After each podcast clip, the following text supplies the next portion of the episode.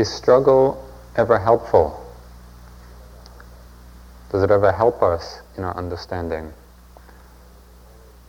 Or does it always entangle us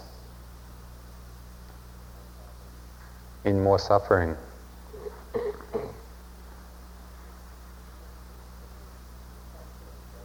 This question of struggling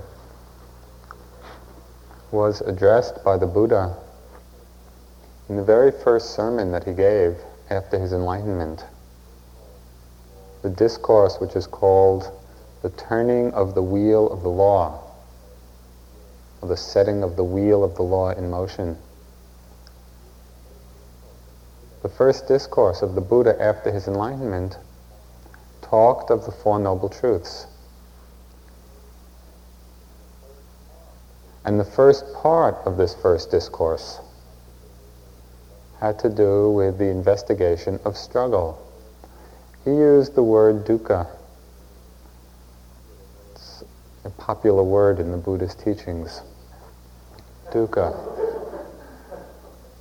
It means, that's the Pali word, and it means, among other things, hard to bear or hard to endure.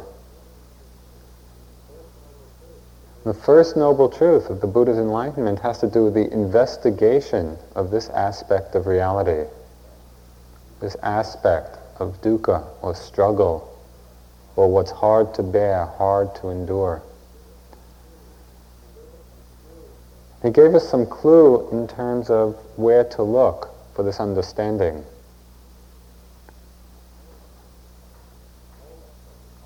He told us what was hard to bear and what's hard to endure. He said that association with what is unwanted or undesired is dukkha, is struggle. Parting from what is desired or what is wanted is struggle or dukkha.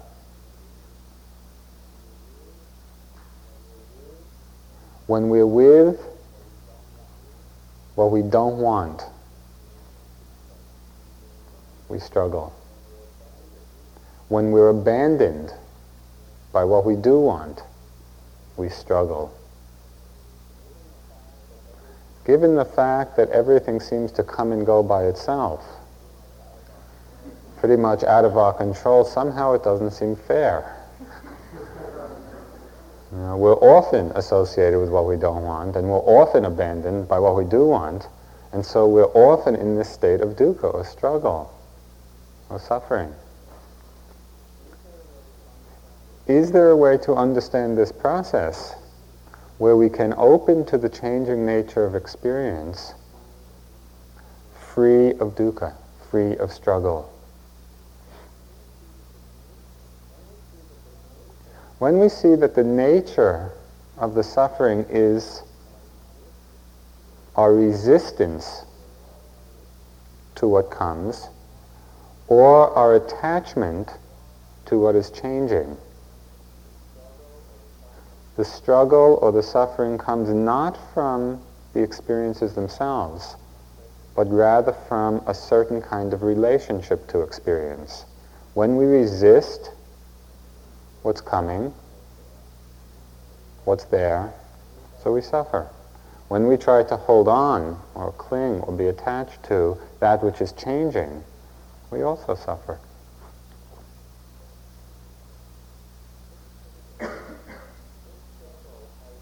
This struggle has two aspects. One aspect is the is that of it being a misdirected energy. It's a misdirected effort. It's like we find ourselves fighting with experience, fighting with life out of harmony. So it's the use of our energy in a disharmonious way. But it also has a positive aspect. And it's understanding this positive aspect which we can turn to our advantage in the practice. And that is at times of suffering, or times of struggling, in our practice here or in our lives outside, that struggle is a signal or it illuminates the fact that we have come to some edge or to some boundary in our minds, in our hearts, of what we're willing to be with, of what we're willing to accept. So we're right at the, we're brought right to the edge. If at that time we can then investigate what it is that actually is going on, what, the kind, what kind of experience is it that we're resisting or pulling back from, that we can't surrender to or open to, then we use that struggle in the service of our own investigation and exploration and opening. So that instead of pulling back from boundaries and pulling back from the edge, we expand. We expand our ability, or we expand the range of experience that we can be with. What are some of the experiences which come, which push us right to the edge? There are a few which stand out as being particularly helpful in that way. Big one. First big one that comes in practice, pain. Generally, when people come to retreat, begin intensive practice, common experience is that we that we start feeling or becoming aware of all kinds of painful sensations in the body.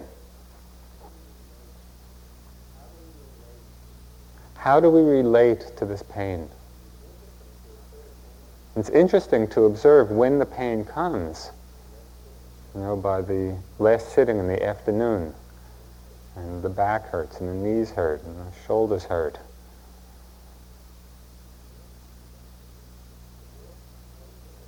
To look and investigate how we're relating to that experience, how we're relating to the painful feeling. A few of the common ways that we've been conditioned or habituated to relate to pain, one of them is self-pity. We feel sorry for ourselves. You know, poor, it's, it's the poor me you know, pattern in the mind. Everybody in the room is sitting in blissful samadhi, and only my knees hurt. You know, poor me. It's not very helpful. Right? It just kind of collapses us in on ourselves. Another way, and probably an even more strongly conditioned way that we relate to pain, is with fear often we're afraid to feel the pain. We're afraid of those sensations, of those feelings. We've been conditioned in our minds to be afraid. So what do we do? That fear creates a sense of contraction or pulling back. Pain arises in our experience. And because of the fear in the mind, we contract. We withdraw and we get tight. The effect of that contraction is simply to create more pain. We make everything tighter and more tense. So we lock pain on top of pain, tension on top of tension. It's not a very skillful way or a helpful way to relate to the painful feelings that come. Is there another way of being with pain? A way that's opening rather than contracting. A way that's releasing rather than tightening.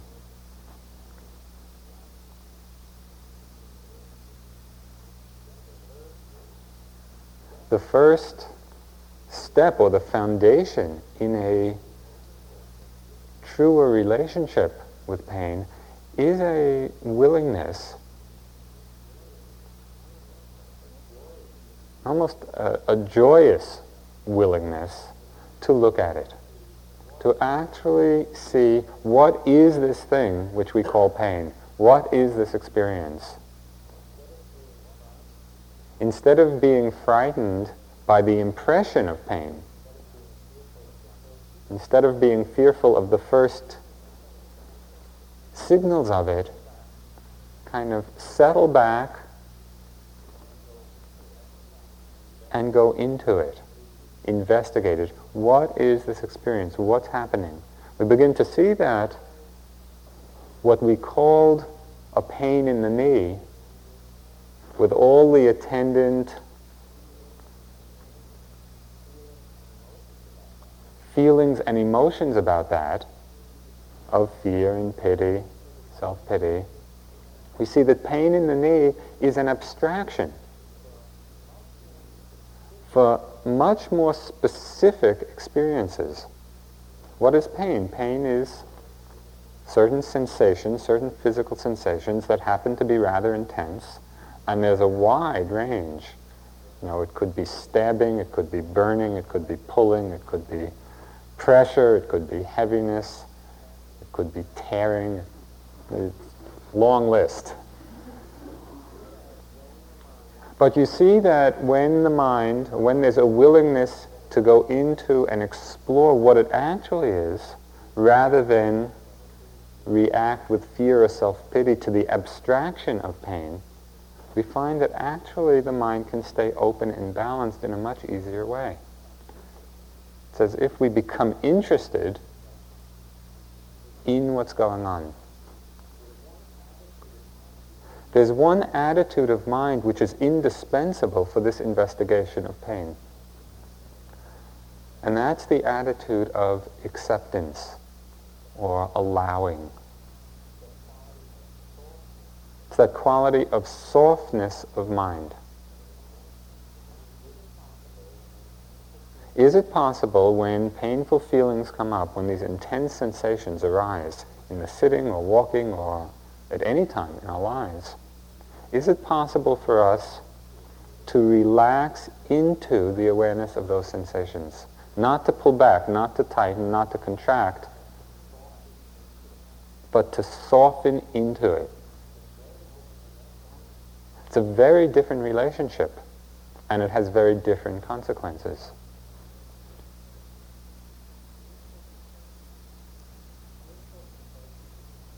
painful sensations are actually an extremely good object of meditation.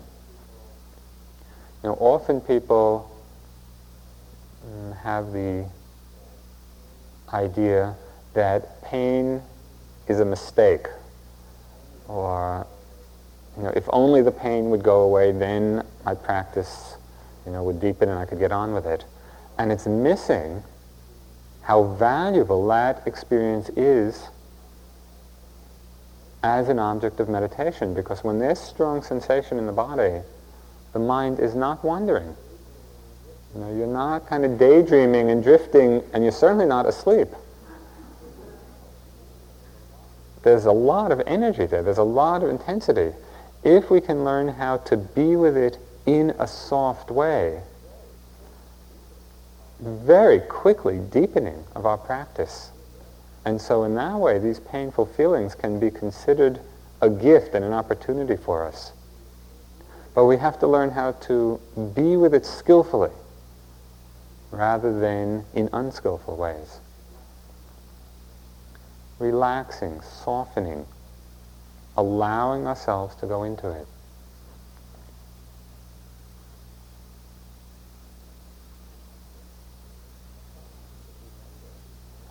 Sometimes people wonder why, when they come to a retreat, all of a sudden their body is filled with pain. Right? In their lives, they're going along and you know, there's not much awareness of things being so painful. Come to sit, and immediately everything starts to hurt. What is that? It's several things. One is simply the fact that we're sitting so long in an unaccustomed posture. And so that will take some time for the body to settle. But more interesting than that is the kind of pain which is the accumulated tension that we're all carrying around and mostly unaware of. You know, and you can see as you pay attention to, to one's own body or other people's bodies, we can see the holding patterns, the armoring right, that we all carry. That's painful. That holding is tension in the body.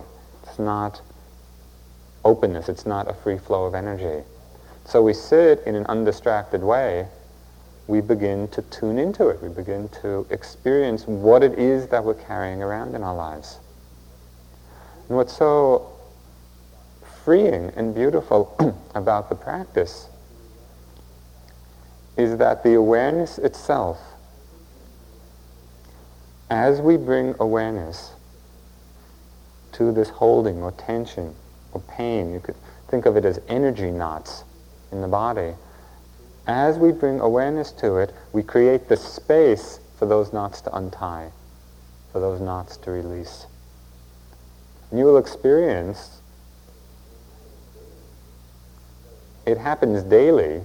It's very noticeable over, over a period of time of 10 days, a few weeks, a month, certainly within three months. You will notice a big change in terms of the letting go of the tension that we're holding. But it's not letting go by an act, an active command. Have any of you had success with telling the pain to go away? Unlikely. Rather, the letting go, the letting go of this holding happens by letting it be, by not resisting, by not tightening, by creating the space or the openness to simply experience it. As we soften into it, we allow for the untying of the knots.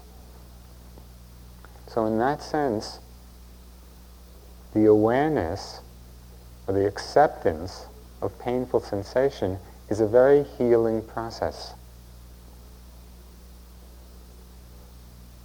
It's tremendously healing.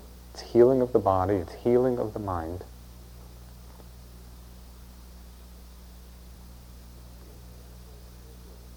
pain is so interesting because it brings us so quickly to that edge of what we're willing to be with, to that boundary, which is really for each of us our own particular limitation. We can be with this much and no more. At this point, we start to struggle. Use the intensity of sensation that comes in the practice when you get to that point when you're struggling with the pain, use that as a signal to pay attention to that point. Okay, relax, soften. Let me be with this too. You see that those boundaries or those limitations begin to expand and to open.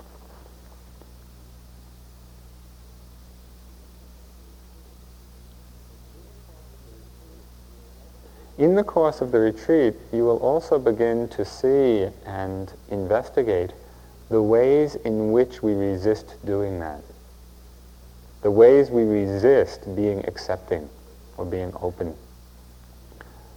just to mention a couple of them, to give you some idea of those areas to pay attention to. The mind can get so tricky and so subtle in its habit of not being accepting. One way that it works with pain very often is it starts to bargain. Right? I'll be with you if you'll go away. Right?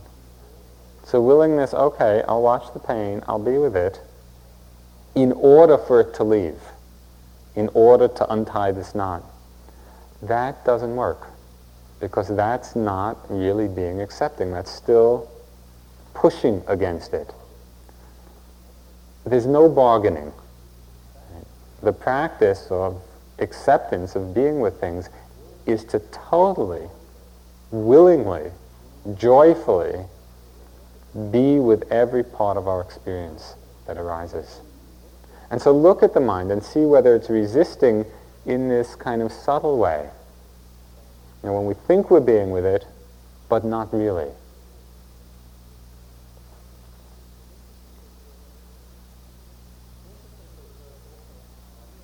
It's interesting to observe also how our fear of discomfort or our fear of pain also conditions so many of our desires, so many of our actions. There's a syndrome of the mind. It's called just in case syndrome. I'll have that fourth rice cake just in case I'm hungry later. You may not, you may not actually be hungry, but just in case, I'll have it now. Uh, I'll go to sleep now just in case I would be tired tomorrow morning. And we have this fear that, you know, sometime down the road we may be uncomfortable or feel some painful, painful sensation. And so we do things. We feed our desires in an attempt to ward that off.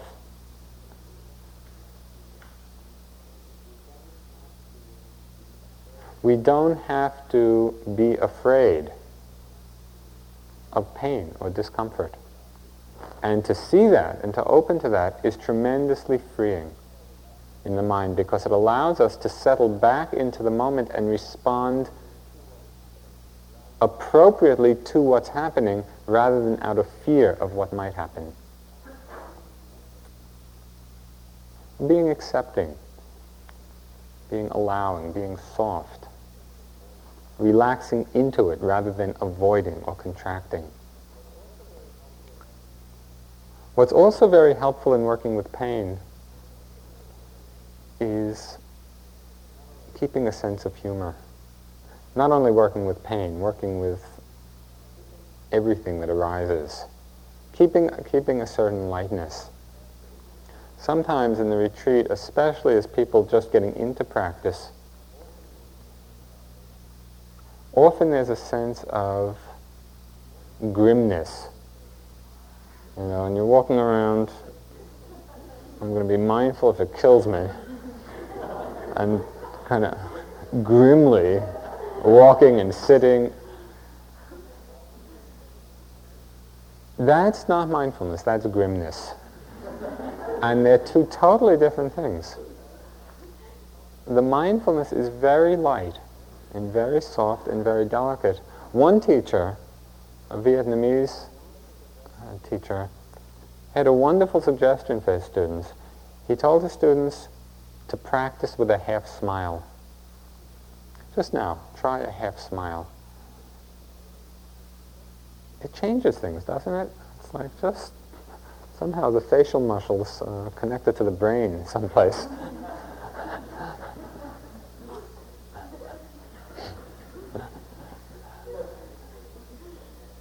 it, it helps. Uh, this is not a metaphorical suggestion, it's a literal suggestion. It helps to stay light with experience, to remember that the awareness doesn't mean heaviness, it doesn't mean ponderousness. That we can be, even with, even with intense experience like pain, with some humor, with some lightness.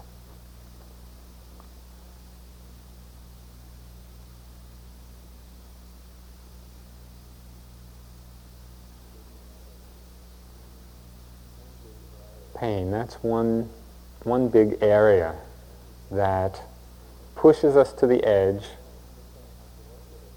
that if we don't understand how to work with it, creates a struggle. Right? If we do understand how to work with it, it becomes an entryway into deepening practice, into a, into a greater opening. There are other elements of experience which also bring us to an edge of what we're willing to be with which are often at the heart of our struggles. These are different mental states, the, the mental analogs to pain in the body.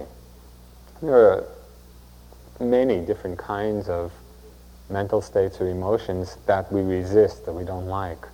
Just to mention a few of them and suggest ways of working with them. Restlessness. It's a big one in the beginning. Right? The mind gets agitated, gets restless, hard to sit still. It's unpleasant. Because it's unpleasant, we start struggling with it. As we struggle, we get more restless. The restlessness gets more intense, we, we resist it even more, and we're bound in this cycle. Instead of struggling with the restlessness, see if it's possible in the same way that we work with pain to relax into it, to open it, to investigate exactly what the nature of restlessness is. Because like pain, restlessness is an abstraction for more specific experiences. Can you pinpoint or can you dissect this combination of experiences which we call restlessness? You'll see that it has certain physical sensations, it has a certain emotional tone, certain kinds of thoughts. If you look very carefully, if you investigate carefully rather than react right, or pull back or resist the experience, then it's possible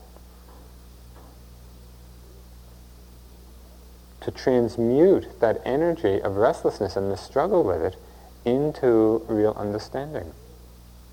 It's another part of our experience here in the meditation center and in our lives It's an energy that often runs our lives. Is it possible to understand it, to go into it?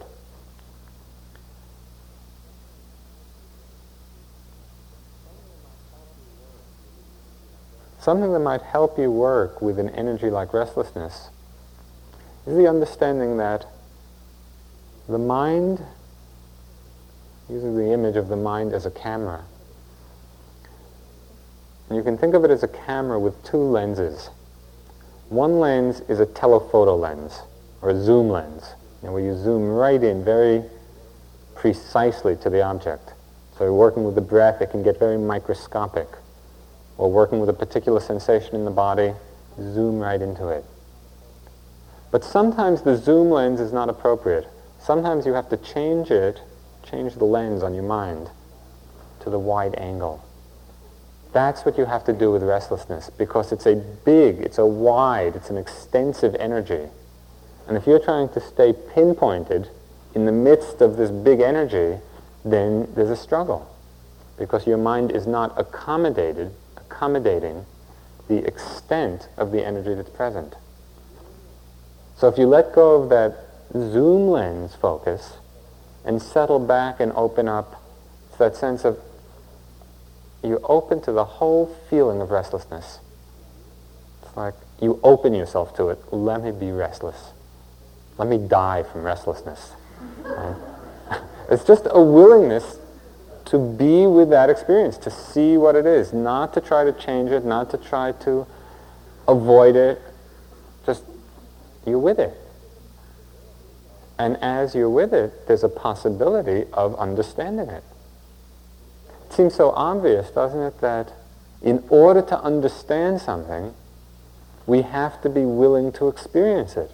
If all our energy is in pushing it away or resisting, there's no possibility. We never find out what it actually is.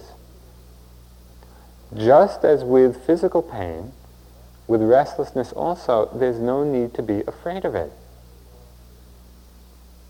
We've never lost a yogi from restlessness. Nobody I know has died from it. And so again, it, it creates, with the proper attitude, it creates an interest rather than a struggle. It doesn't have to be a struggle, depending on our relationship to it. Another mind state, which often creates struggle because we don't relate to it skillfully, is boredom. I'm sure that there have been times in these last few days you're sitting or you're walking and you just think, I cannot take another step. if I do lifting, moving, placing one more time, and it's just the boredom becomes unbearable.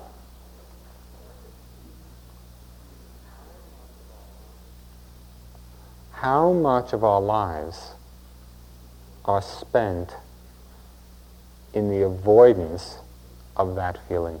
How much do we do in our lives that's fueled by this fear of being bored?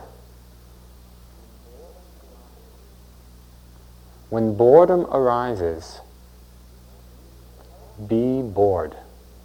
Be totally and fully and completely and openly and lovingly bored. Find out what it is, what's going on. What is this experience that we've been so afraid to be with, that we pull back from and get involved in all kinds of activities, you know, to, to not be with?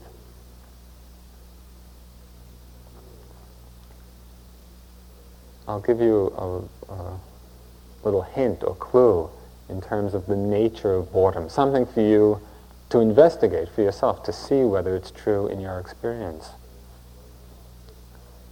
It was actually an observation by Fritz Perls, Gestalt therapist, the founder of it, and it seemed to me very, very accurate in terms of our experience. He said that boredom is lack of attention. Boredom arises when our attention is superficial. That's revolutionary in a way, because what it's saying is that boredom has nothing to do with the particular object or the particular experience. It's not the experience that's boring, we are boring. Right?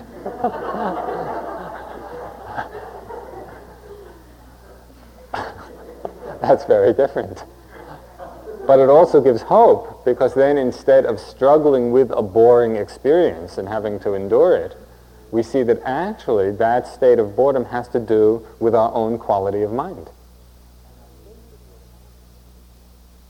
And I think that you'll find when the attention gets very close and very careful, inherent in that closeness of attention is interest.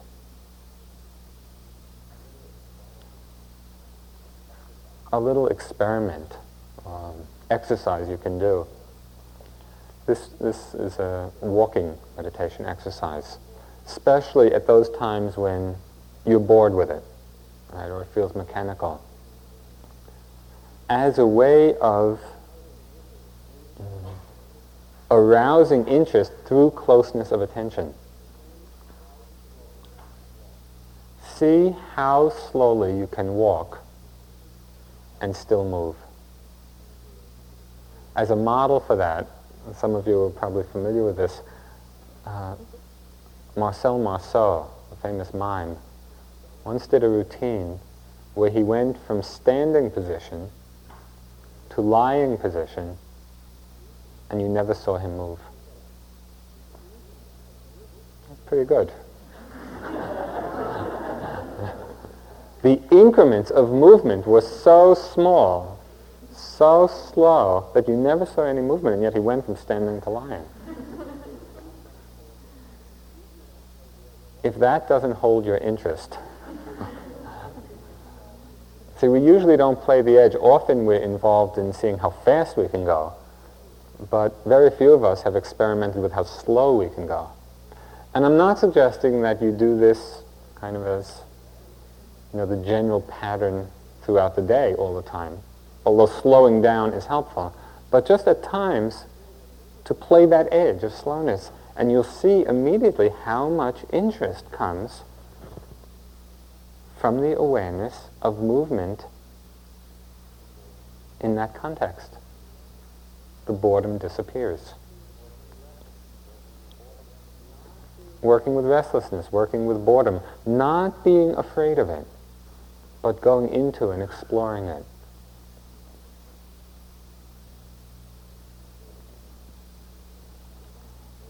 There are so many. There are so many states that we tend to resist and struggle with. The principles are the same anger, aversion. When anger comes in the mind,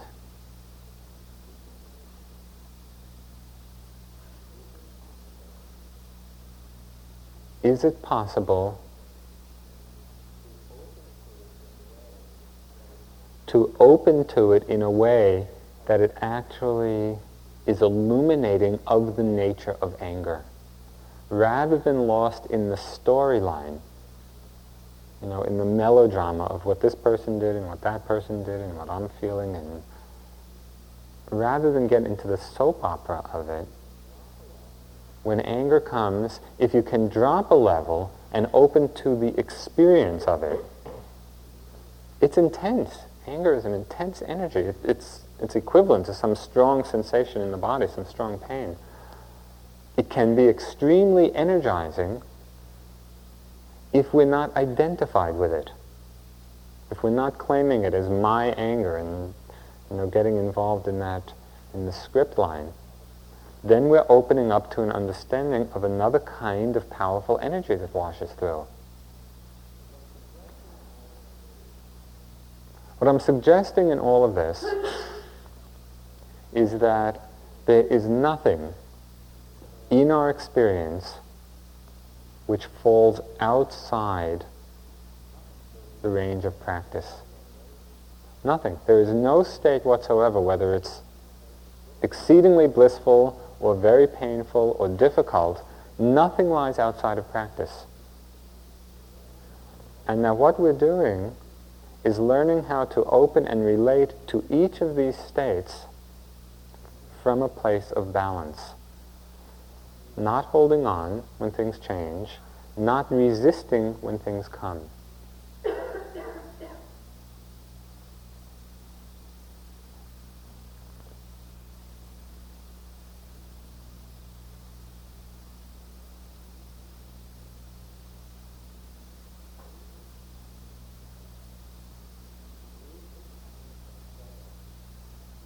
Use the times of struggle that come, and they do come a lot, use it as a signal or feedback that that's the time and the place, or that's the situation to investigate how it is that we're resisting our experience. What is it that we're not opening to? And so it becomes a tremendous challenge and a tremendous opportunity to understand this working of our, of our mind-body process in a wider way and in a deeper way. So we use the struggles that come actually and transform it into insight. Working with pain, working with difficult mind states like restlessness or boredom or anger or fear or whatever it is that may come.